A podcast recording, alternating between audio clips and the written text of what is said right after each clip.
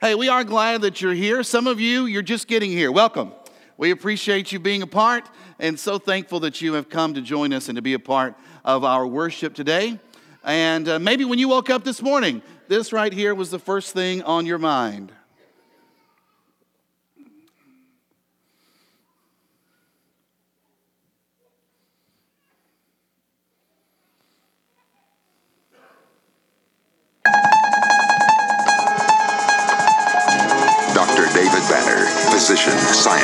Searching for a way to tap into the hidden strengths that all humans have. Then an accidental overdose of gamma radiation alters his body chemistry. And now, when David Banner grows angry or outraged, a startling metamorphosis occurs.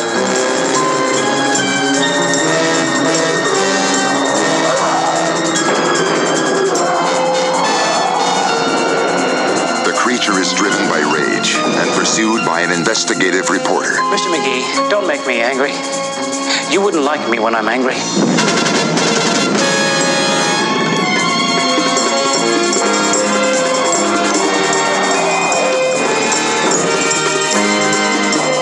creature is wanted for a murder he didn't commit.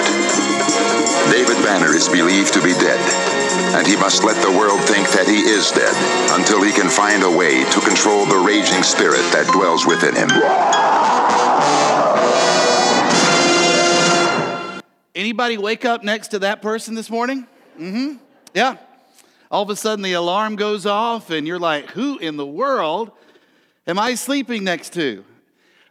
Maybe you remember that particular intro. Some of you perhaps do. The Incredible Hulk show that was on uh, in the late 70s. Man, I can remember when that show would come on, I would run and I would I would go and I would hide myself behind one of the chairs that was there in our house. Now I love the Incredible Hulk, but that intro scared me to death. I mean, with that music, I mean, anytime that music plays, somebody's dying. I mean, right? That's like the, mu- the music you get in the horror movies or something. And then all of a sudden, there's this guy, and he's, he's turning green, and he's throwing off cars, and it was very scary for a young kid. Now, whether you remember that particular intro or not, whether you experienced that show, some of you know what it means to have to go and hide because of the monster that lived inside of somebody that you cared about. The monster that continues to live inside someone that you love. You've been the person who has hidden. You've gone into the bedroom and shut the door. You've gotten in the car and driven away. You've called people on the phone and says, he's doing it again the monster within seems to overtake, it seems to somehow consume people that we love. And, and let's just be honest. For some of us who are here this morning, that monster is inside of us. That monster is inside of us. Where we become angry, and it's, it's just like the character in the show. We, we look at our children and say, Don't make me angry because you know you're not going to like me when I'm angry. Look at our spouse. We don't even have to say anything, they know. Don't make me angry. And oh, we walk into church and we sing how that Jesus is mighty to save. but cut me off in the parking lot as I'm trying to get out? Change something with the worship order? Take away a ministry? The monster within comes out. And then we run head on then into Scripture. And we get this picture of, in Scripture that there is supposed to be a cure. There is supposed to be something that takes place in the life of a disciple that somehow is able to tame the monster. And I don't know about you, but I need that serum. I need that medication sometimes because of the monster that lives within. We're going through a series of studies based on 1 Corinthians 13. And it's all about the love that we're supposed to have for one another. And we've talked about how that love is patient and, and kind. And, and we're coming today to this idea that, you know what? Love is not a monster. Love doesn't let the monster out. Love, love is not easily angered, Paul says. Now, I guess the first thing that we need to say is we talk about this this morning is that anger in and of itself is not a sin. We need to understand that. It's an emotion that God Himself, it was His idea. And Scripture teaches that we can be angry, but we don't have to be in sin. And you say, well, where does it come from? And, and, and, why does it seem that this monster is, is released? And, and why do some people seem to have an easier time than others? I mean, after all, for some reason, little things seem to set off my monster and wake up the green giant. While other people, it seems like they have the patience of Job and, and they can handle anything. Have you ever wished that you had the patience of elementary school teachers? Have you ever wished that? How many elementary school teachers we got here in the room? Anybody? Where's some elementary school teachers? We got a few. See, look at that. You, we need more people at his elementary school teachers. You know why? Because they have patience. They've learned how to control the monster. Or at least they've learned how to go outside and yell really loud where nobody can hear. But why are, we aren't, why are we not more elementary school teachers? Because we know the monster and we know the way in which we, our patience is tested and we know how that there's certain situations that we do not need to be in. So you think about why do some people have an easier time than others? The idea of anger as presented in Scripture goes all the way back to the beginning. It goes back to two brothers. Both grew up in the same family, both worshiped at the same church, both experienced life in the same way. Except for some reason, one ends up becoming so angry that the anger consumes him and the monster is released. Genesis chapter 4 and verse 5 says, After, after a time of worship, that Cain became very angry. Now, maybe you have not been quick to shed blood like Cain did. Maybe you've just been touchy, or you like to say that you're irritable. Maybe you call yourself quick tempered. Maybe you're just quick to take an offense. Let me ask you do you ever say, sometimes I just fly off the handle? Now understand, those aren't necessarily my terms, those are ways that, that Paul's wording has been translated in different Bible translations. He says, Love is not touchy, love is not irritable, it is not quick tempered, it is not quick to take offense, it is not easily angered, and love doesn't fly off the handle. Cain was all of these, and, and he was more. And I think the answer is found there in the text. It just says that Lord, the Lord accepted Abel and his gift, but he did not accept Cain's gift. And it says Cain became very angry and he felt rejected rejected. I guess that's where we need to start. Rejection is oftentimes it's the ember that lights the fire of anger. Rejection is what truly gets things going in your life. Think about it from Scripture. The sons of Jacob were rejected by their father. He pampered Joseph, he neglected them, and scripture says that the brothers saw that their father loved him more than all of his brothers, and so they hated him and could not speak to him on friendly terms. Saul was rejected by the people. When they were choosing their heroes, they chose David over him. And you might remember this happening in 1 Samuel that the women sang and they played and they said, Saul has slain his thousands and David his ten thousands. And then scripture says, and Saul became angry. David's work was rejected by God. His plan was to move the Ark of the Covenant by cart, but it didn't please the Father. And so when Uzzah reached out to study the cart and dies, David is, before he's even afraid, he's fuming with anger. And it says in 2 Samuel 6 and verse 8 that he becomes angry because of the Lord's outburst against Uzzah. What about Jonah? I mean, he had a whale of a problem with anger, right? I know, I'm punny today. He, he didn't feel that the Ninevites were, were worthy of mercy, but God did. And by forgiving them, God rejected Jonah's opinion. And how did he take the rejection? Jonah 4 and verse 1 it greatly displeased Jonah, and he became angry. Now, I don't want to oversimplify this emotion. I understand that there are times of stress that can produce the monster within. I understand that when there's impatience and unmet expectations, and, and when referees don't call it right, and when, when umpires say it's a ball when it was a strike, and, and when it was my kid, I understand that the monster begins to come out. But rejection is often the fuel that lights anger's fire. We see it in our life. We hurt. We are hurt. We become hot. We begin name calling. We begin door slamming. We want to get our pound of flesh. We have, we have that sort of anger. Think about the teenager that's receiving the lecture.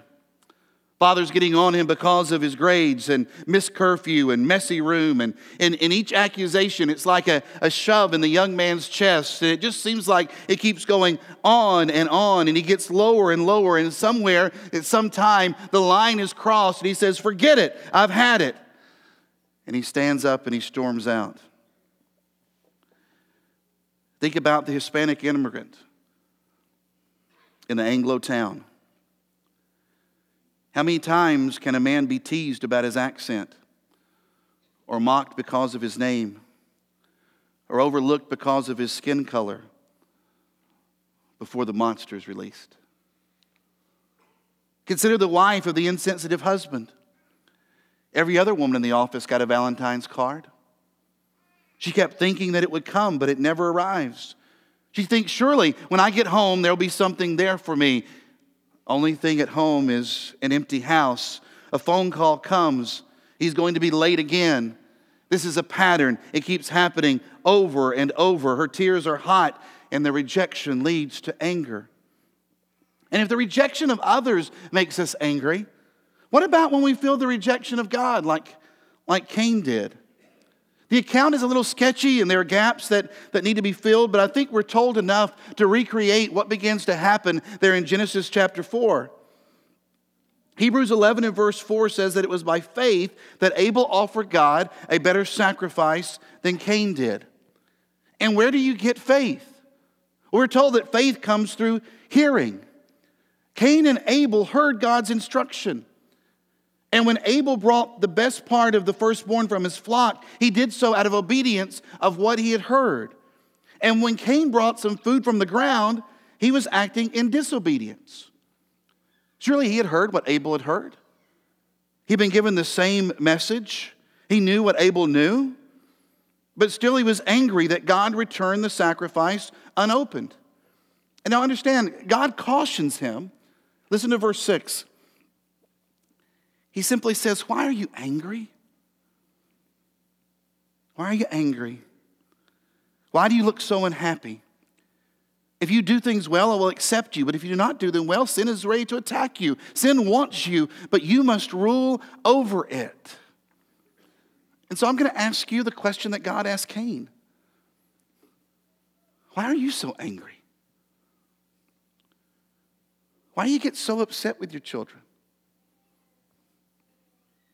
Why are you so mad right now with your spouse? Is it something that happened at work that, is, that has fueled this anger that you feel?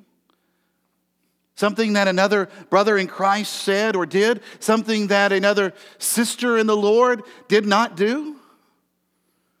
Why are you so angry? The Lord wants you to understand something. Sin is waiting to attack you. Sin is waiting for an opportunity. It wants to, to rule over you, but we can rule over it. We can be angry and not sin. But Cain says to his brother, Hey, let's go out in the field. And while they were out in the field, Cain attacked his brother and he kills him because he gave up. Cain gave up. He gave up on God. He gave up on his ability to please him. He felt rejected by the Lord. And because of that rejection, he decided that he would give over to his anger. Cain would have related to the frustration of a struggling missionary who wrote this God's demands of me were so high, and his opinion of me was so low. There was no way for me to live except under his frown. All day long he nagged me, Why don't you pray more? Why don't you witness more? When will you ever learn self discipline? How can you allow yourself to indulge in such wicked thoughts? Do this, don't do that. When it came down to it, there was scarcely a word or a feeling or a thought or a decision of mine that God really liked. Have you ever felt that way in your relationship with God? Maybe you haven't been a missionary, but maybe your prayer or your words would be like this God, why don't you listen to my prayer? We go to church, we pay our bills, but the crib is still empty. God, why don't you give me a job? Haven't done anything wrong. I mean, after all, people who curse you have jobs. And I've served you all these years, and I can't even get a decent interview. Maybe you pray, What does it take to be forgiven, Lord? I just feel like I'm spending the rest of my life paying for one mistake. You see, when you have thoughts like this, you get heated under the collar. It stokes your anger it makes you snap at all of those shallow minds like Abel who do half the work, but it seems like get all the blessings. And the monster within just continues to gain strength. Maybe as we're talking about this, you're beginning to discover and you're starting to realize, you know what? This is the reason that I'm so angry. You're realizing that your bitterness can be traced to feelings of actual divine rejection. And so here's the thing if rejection actually fuels anger, then what do you think about acceptance? Do you think acceptance maybe could be a blanket that could be thrown over the anger in our life in order to, to calm the monster that's within us? You think acceptance could cure it? Remember scripture? Remember back in Luke chapter 7 and verse 7, where Jesus looked at a woman who had been so penitent in his presence, and his response to her was that a person who has been forgiven much loves much, but a person who has been forgiven little loves little. Well, I think we can, I think we can adjust that passage without, or with, with, without disturbing the integrity of the passage. I think we can say, you know what? The one who has been accepted little loves little. But the one who has been accepted much loves much. Think about the Apostle Paul before, before his road to Damascus meeting with the Lord. Think about how he was seized with anger and how Scripture says he made havoc of the church. And then think about the different writings that you've read before from Corinthians and the letter to the Philippians and Ephesians and Colossians. And he's saying things like, We always thank God, our Father and Lord Jesus Christ, when we pray for you. He says, Remember how I was gentle among you, like a mother caring for her children. All of a sudden, this man who's seized with anger is a totally different person. He said, Well, where does it come from? What made the difference? And I truly believe it's because he encountered Christ, or to use a phrase that he would write later, your life has been hidden with Christ. Your life's been hidden with Christ. And the monster is being covered. Now, I'm not very good with languages. I'm not able to pick up on things as well as Johnny has been able to do and, and throw out some Spanish here or there. But I'm amazed at the way that, that people can do this. And I'm amazed at different languages and just how so much different they are from each other. And one of the neatest languages is the Chinese language because they don't use letters, they use symbols. And these symbols represent certain ideas and certain feelings and certain emotions. And I've got one that's going to be up here. This is the, this is the symbol for righteousness. And the way that the Chinese create righteousness in their language, the way that they display it, the way that it is communicated, is actually by using two different pictures. The one that's there on the top is the symbol for sheep or goat or scapegoat. And the symbol that is at the bottom, that is the one for me for person. And so they communicate righteousness by saying that the person is covered by the Lamb. Isn't that awesome? It's like, where does an idea like that come from? Hello?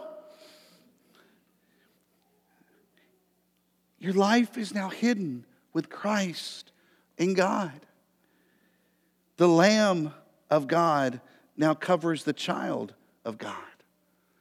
And whenever the Father looks down, what does he see? He sees the Son. He sees the perfect Lamb of God that's hiding us, that's a blanket over us. It's like an intercessor. It's, it's like someone that is standing in the gap. When God looks at you, He doesn't see you, but He sees Jesus and He responds in the way that He receives Jesus. This is my son. This is my daughter, in whom I am very well pleased. You see, I think the missionary was wrong. We don't live under the frown of God, we stir an ear to ear smile of joy from God. Listen to Zephaniah 3 and verse 17. He will rejoice over you with gladness. He will quiet you with his love. He will rejoice over you with singing. This is the picture that we're given of God. And you say, But I've got the monster within. How can he love me? And that's the thing. You see, through Christ, God has accepted you, monster and all. And because you have been loved so much, and because you have been accepted so much, God says, don't be easily angered. Oh, I know you've got the monster living within you, but you don't have to let it out. You see, you can't keep people from rejecting you, but you can keep rejection from enraging you. Rejections are like speed bumps on the road, they come up on the journey. It's the ball coach, it's the teacher, it's the employer, it's your children, it's your parents, it's elders and preachers and church members. And we see this rejection coming in all kinds of forms. But it doesn't have to enrage us because we allow the acceptance of God to compensate for another's rejection.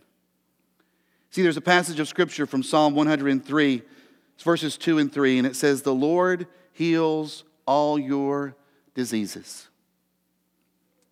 Have you ever thought of anger as being a disease that you carry? Some of you are more critical than others. Some of you, it's, it's just waiting there and it's just in its early infantile stages. Others, it's raging through you like a cancer and scripture says, listen, the Lord can heal all of your diseases, even the monster that's within. I love the story. I love the story of T.D. Terry, who says that many years ago, a stressful job stirred daily bouts of anger within him. And his daughter, upon hearing this, said, But Father, I don't remember.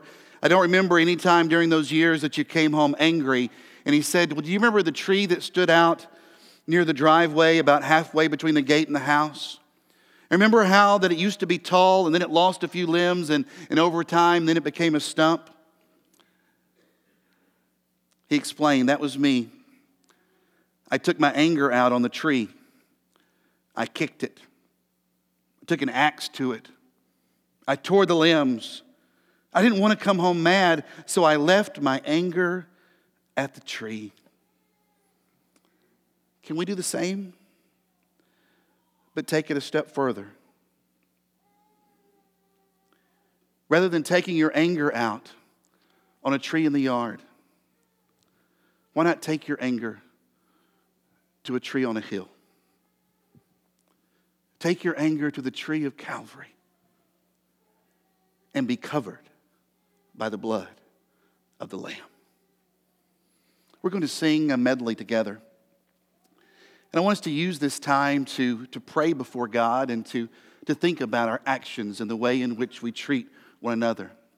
We're not going to stand initially, that's normally our tradition, but we are going to, to sit for the first part of the medley. Derek will give us an opportunity to, to stand and, and either During the time while we are sitting or, or standing, if, if you would like to come before this body saying, you know what, I just need to own up to it. I've got a monster that lives within me, and, and too often it comes out. And I want your prayers.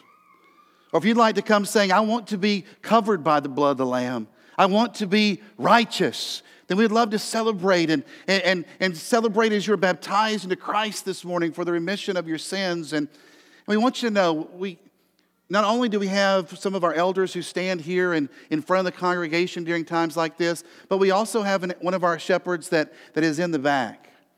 That if you feel more comfortable, instead of coming before the whole body, you would like to have a time of private prayer, you can go to the back and one of our elders will be there and you can go into our prayer room and have a time of prayer there. But we're going to sing together. I want you to think about the monster within, the effect that it's had in your life, and consider the effect that the blood of the Lamb could make for you.